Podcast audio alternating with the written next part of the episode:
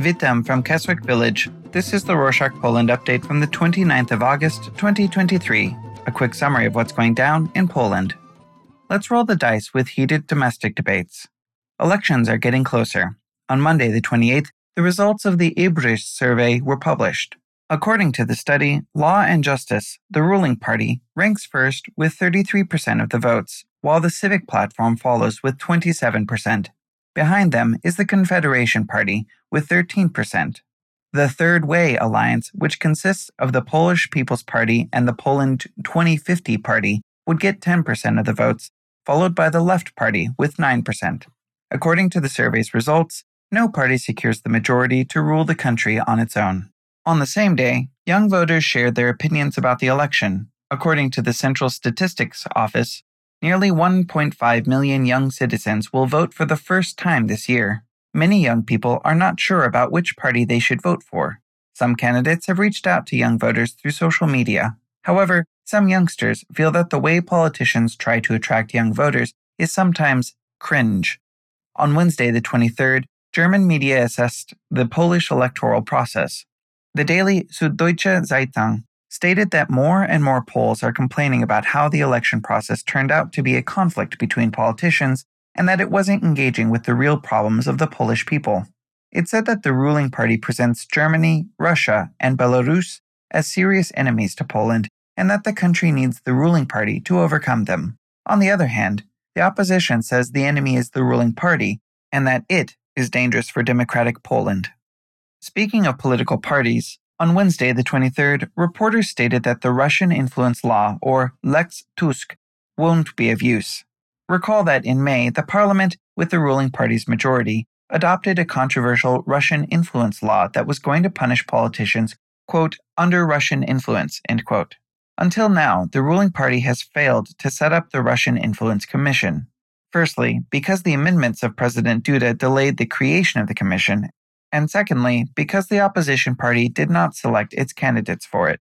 The statements of members of the ruling party differ, with some saying there is no time now to establish a commission and that they will set up one after the elections, while others say they'll try their best to establish one before the vote. When it comes to the parliament, on Wednesday the 23rd, the parliament rejected a motion to hold Jarosław Kaczynski, the president of the ruling party and deputy prime minister, accountable for his words on Polish women. Back in 2022, he blamed Polish women for low fertility in the country. In the parliamentary session, 238 MPs belonging to the ruling party and the Confederation Party rejected the motion. An official from the Confederation Party stated Kaczynski was exercising his right to freedom of speech. More about the ruling party. On Thursday, the 24th, the government announced the country's budget for 2024 the election plans to spend $204 billion and get $165 billion in revenue. The country's budget deficit is expected to be no more than $40 billion. This marks an increase in government spending, especially in the military and health fields, and its upgraded flagship, the Family 800 Plus Child Benefit Program. Let's talk a bit about security issues. On Saturday, the 26th, a disturbance took place on the railways in the Zachodnio-Pomorski Voivodeship an individual took hold of the communication system of the trains and triggered a signal for an emergency stop, so the drivers halted their trains. Afterward, the suspect played the Russian anthem and Putin's speech through the train's speakers. The police started an investigation to find the person responsible. Ruling party officials said that these actions aimed to cause destabilization before the election.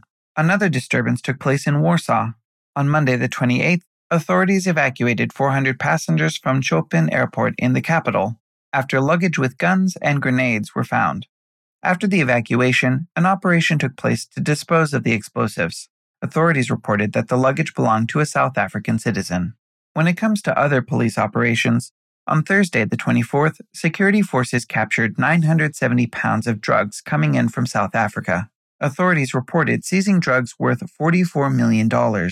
This is the country's biggest crackdown of the past few years. On Tuesday, the 29th, police and tax inspectors also seized 10 million illegal cigarettes in a raid. Authorities detained nine people, including one Paraguayan national and a Portuguese man. A bacteria alarmed Poles. On Friday, the 25th, authorities started an investigation after the Legionella bacteria killed 14 people in eastern cities, with most cases in Rzeszów near the Ukrainian border. Officials said that the bacteria caused Legionnaire's disease, and it has infected 159 people. Experts stated that the bacteria is not transmitted through direct contact. People can get infected by inhaling contaminated aerosols from contaminated water sources. Authorities suspect this might be Russian interference to sow panic. The debates were also heated in foreign affairs. On Wednesday, the 23rd, an attack on a Polish citizen by an immigrant in Germany fueled the illegal immigration debate again. A 20 year old Afghan immigrant attacked a young Polish man in Germany and stole his wallet and mobile phone. Amid the incident, the Polish Foreign Ministry summoned a diplomat from the German embassy for talks. Prime Minister Mateusz Morawiecki criticized Germany and the EU over their immigration policies. In worsening relations with Belarus, on Monday the 28th, Poland, Latvia, and Lithuania assured that they would close their borders with Belarus if a critical incident threatening one of these countries took place. In a meeting with interior ministers, the three bordering countries agreed to act together against Belarus. Countries will close their borders with Belarus if there is an armed incident that poses a threat to national security or if there's a mass breakthrough of migrants from Belarus. In unrelated news, on Monday the 28th, a lawyer launched an interesting campaign to sue politicians for their unfulfilled promises. Piotr Polka stated that citizens can use the courts to pursue their claims due to unfulfilled election promises.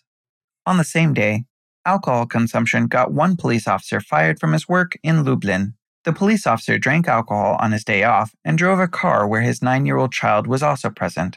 He then involved himself in a car accident in which he was injured, but his child was not harmed. The incident caused him to lose his job. A police commander said that, quote, there is no tolerance for drunk drivers, and in the case of an officer, it is also the end of his career, end quote. And that's it for this week. Thanks for joining us. We shared Poland's top stories of the week. Now it's your turn to spread the word about these updates. Don't forget to hit the subscribe button. Do zobaczenia!